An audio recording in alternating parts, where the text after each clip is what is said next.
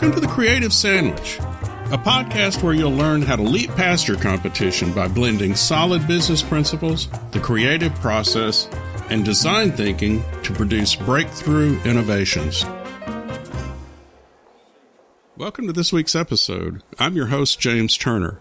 This episode is about the creative process, the real creative process. It might not be what you think it is. There are a lot of processes out there designed to create ideas, but some of these just have nothing to do with true creativity. They're not the real deal.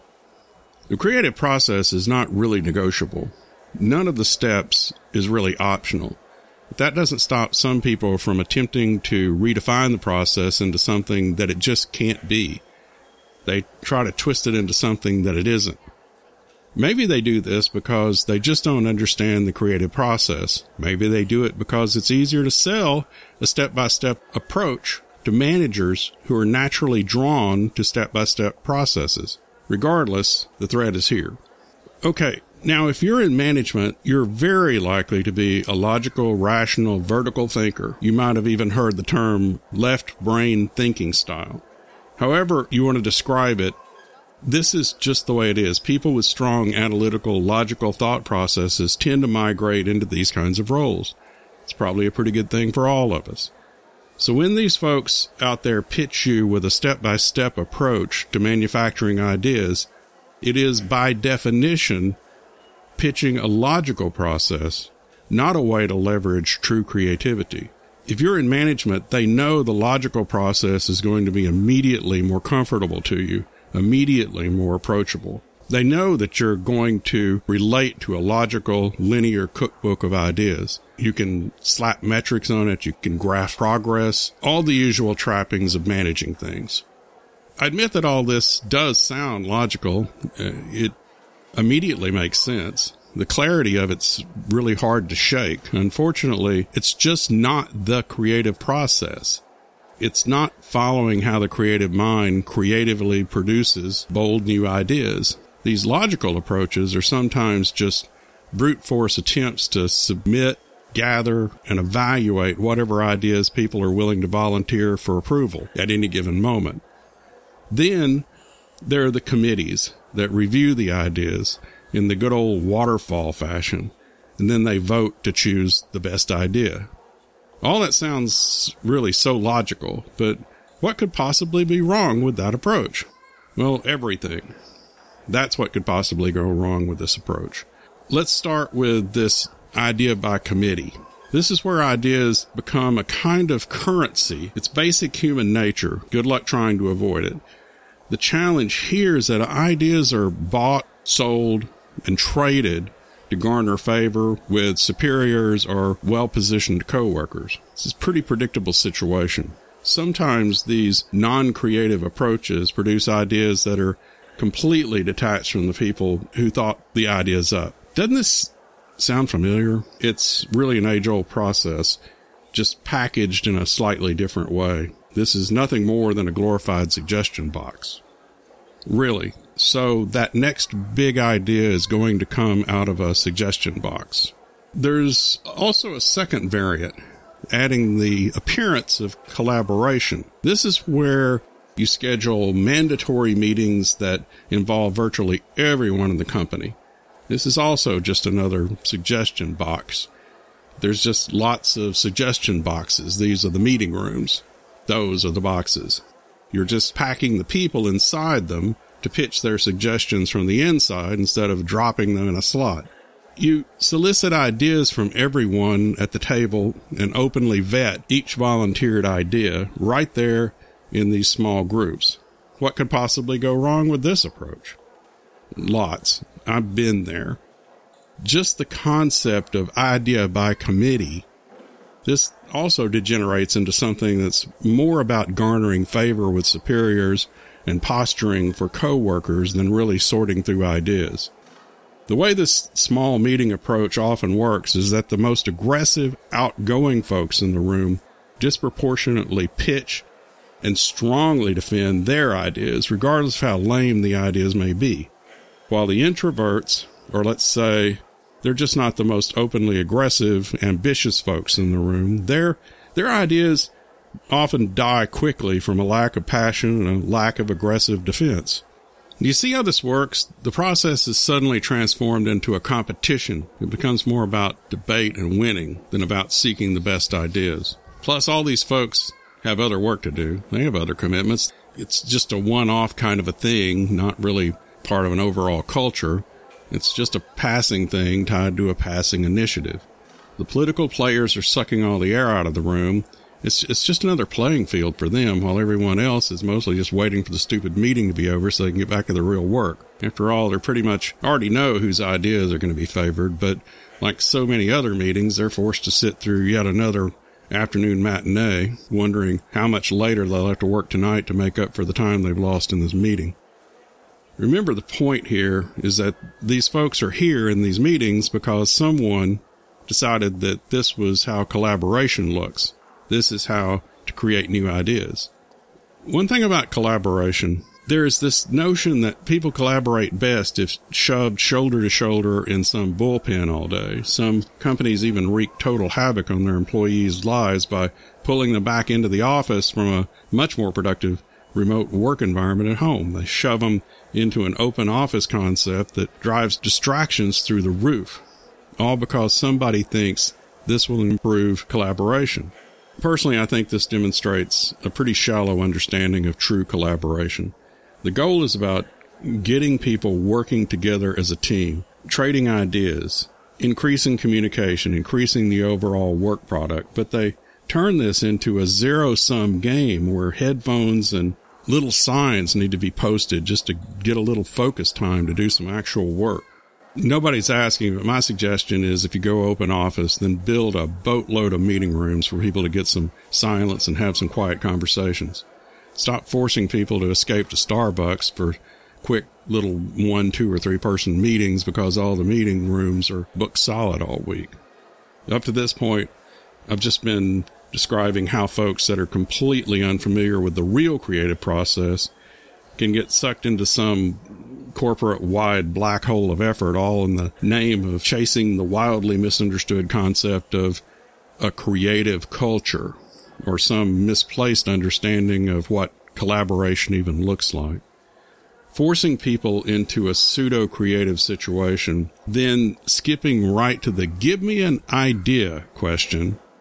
That's not a creative culture. It's also not the creative process. It's just collecting whatever ideas you happen to get from a broad range of people who have zero coaching on how to independently think through their work experiences and come up with more and better ideas. You're asking people to contribute and then not showing them how to contribute.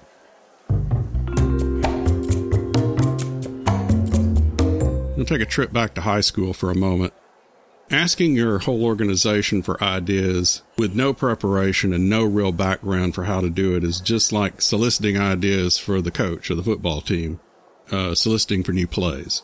Imagine just asking the folks in the high school band, uh, the cheering squad, the guys over in the shop class, uh, cross country runners, uh, tennis team, golf team, a couple of guys over there smoking weed and for that matter, the cafeteria staff, and why not, school counselor, because you never know where that next great end around play will come from, right?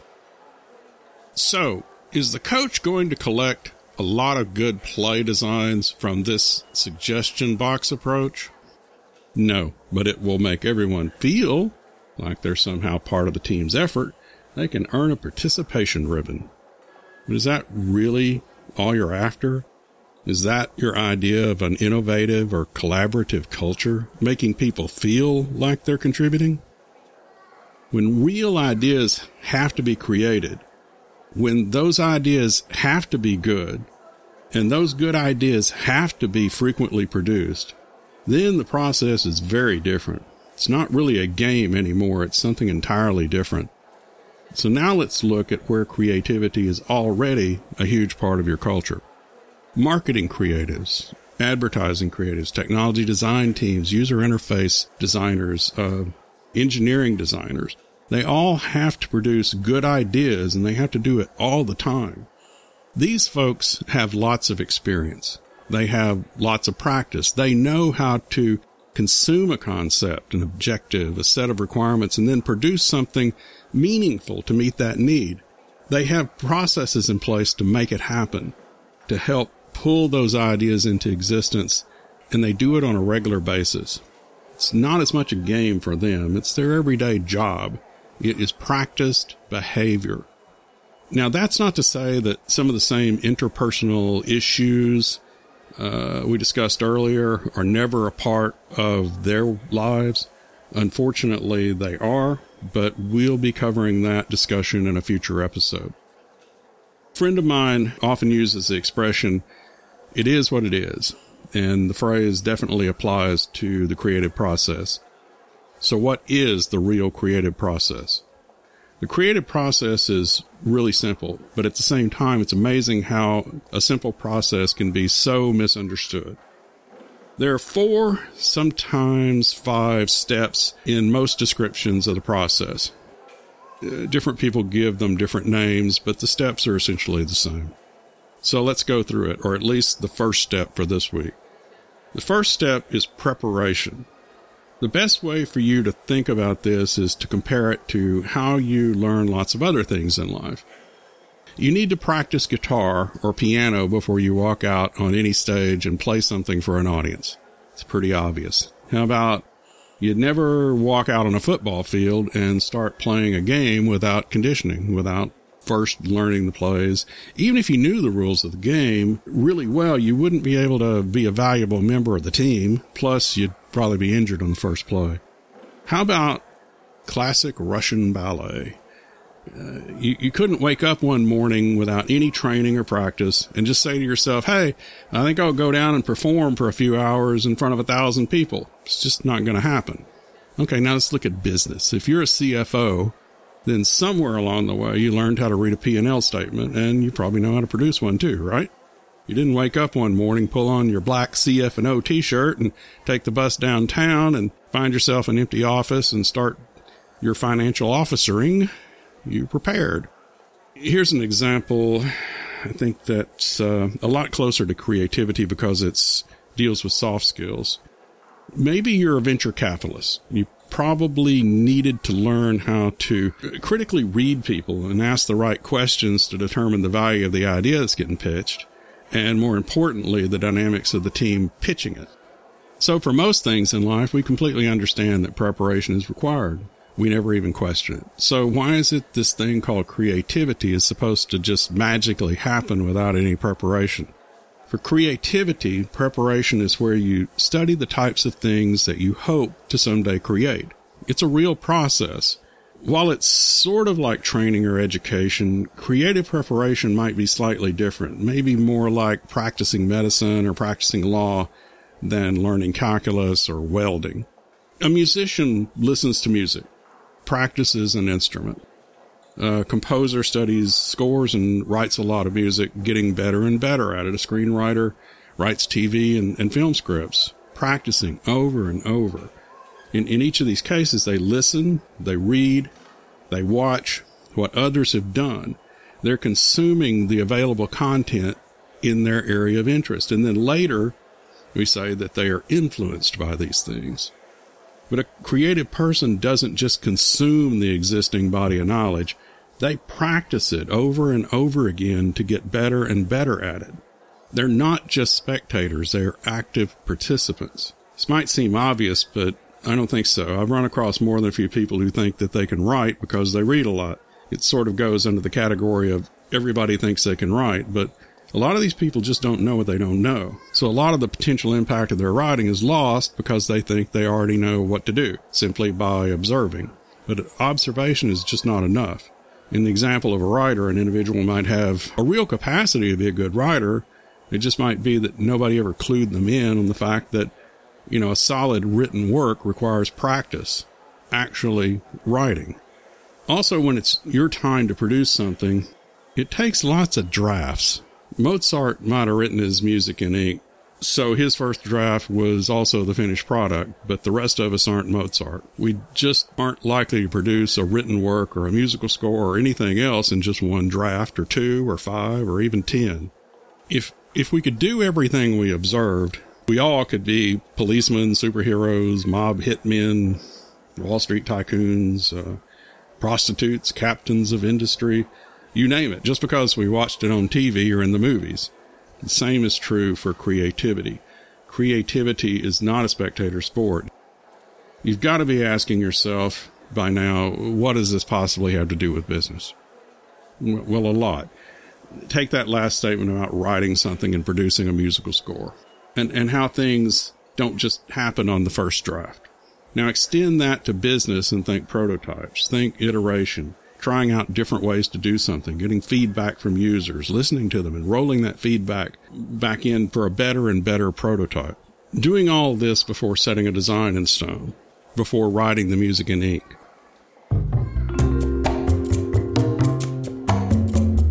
Here's something from my own experience. I've done a lot of user experience design. That's a business thing, right? I didn't just wake up one morning and start sketching out wireframes for solutions that were bouncing around in my head. I I started way back before that uh, with with just a basic interest of what I liked and didn't like about software applications I was using. My interest was driven from the exact same roots that yours might be. I'm using some website or some app and suddenly I can't believe that someone actually designed this thing on purpose to act like this. I mean, was it sleep deprivation? Was it substance abuse? Maybe they had relationship problems at home. Was it an unrealistically short deadline? Was there so little oversight that no one else even noticed this insanity? I don't know about you, but I have to wonder how this sort of thing ever sees the light of day because it shouldn't. So that's the first step observing the situation, seeing the need, the deficiency, if it stopped there, then you complained to yourself, shook it off, accepted it, you know, that's the way it is, and you move on.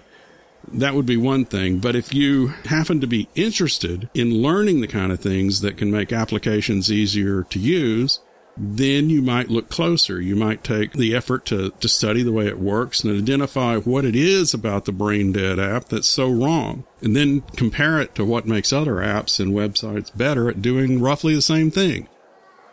What's going on here is that you're collecting design fragments, ideas, concepts. You're doing this repeatedly. You're doing this over time. You're building your own personal body of knowledge, the do's and don'ts of how user interfaces should be designed. These bits and pieces of websites and apps that, that touched your life are now your influences that might contribute to some future design work that you will produce.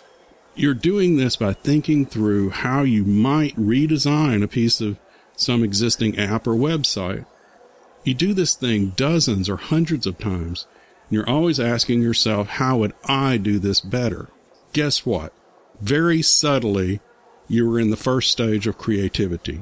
You're preparing to create something in the future by practicing how you would have designed these websites and these apps to work better if you had been responsible for the design. It's exactly the same for a guitar player listening to songs by other musicians, reverse engineering their solos, identifying their recurring riffs that they play, adding them to his or her bag of musical tricks. It's pretty easy to see that is part of a creative process, but somehow if it's a business process being examined or a user interface or a thousand other business things, then somehow that's not seen as creative. Well, I should probably start wrapping up. But I want to help you connect the dots here.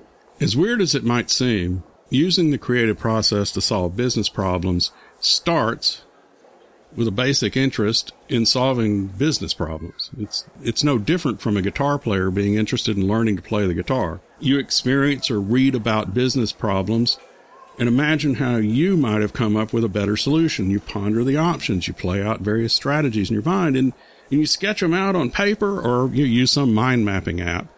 The guitar player listens to songs, phrases, riffs, imagines how he might do something differently in a solo or experiment with different approaches to a song or apply a different style. Maybe he sketches out uh, his thoughts on a lead sheet or records some ideas to capture uh, the essence of what he was working with. This is all the same. It's all creativity in action. You're observing the thing you're interested in as you move through your life's experiences. It subtly means you're observing an a need, thinking about how to address it. Then you practice the thing you're interested in, and then over time, you collect your bag of tricks, your body of knowledge. Those are the influences that you'll use in the future. You are preparing to create something. I guess I only managed to cover the first step in creativity this week, but it's really a seriously important step. After all, an artist doesn't just go out and buy some paint, some canvas, and start painting. They get ideas, they get inspiration from things they see and experience. It's no different in coming up with inventive new things in business or in technology. You just need to be interested in those things. A guitar player probably cares nothing about a drum solo. A lady with 17 years of hardcore Russian ballet experience probably doesn't care anything about the guitar. It's not her passion.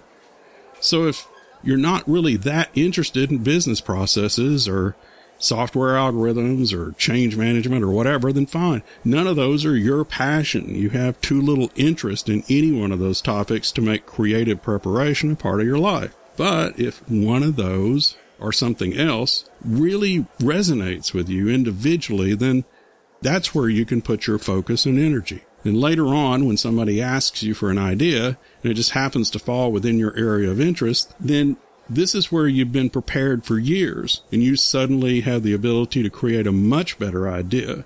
There are no shortcuts to this. Next time we'll likely continue with the other steps of the creative process, but in the meantime, you can be preparing. Well, that's it for this week. So see you next time as we take another bite out of the creative sandwich.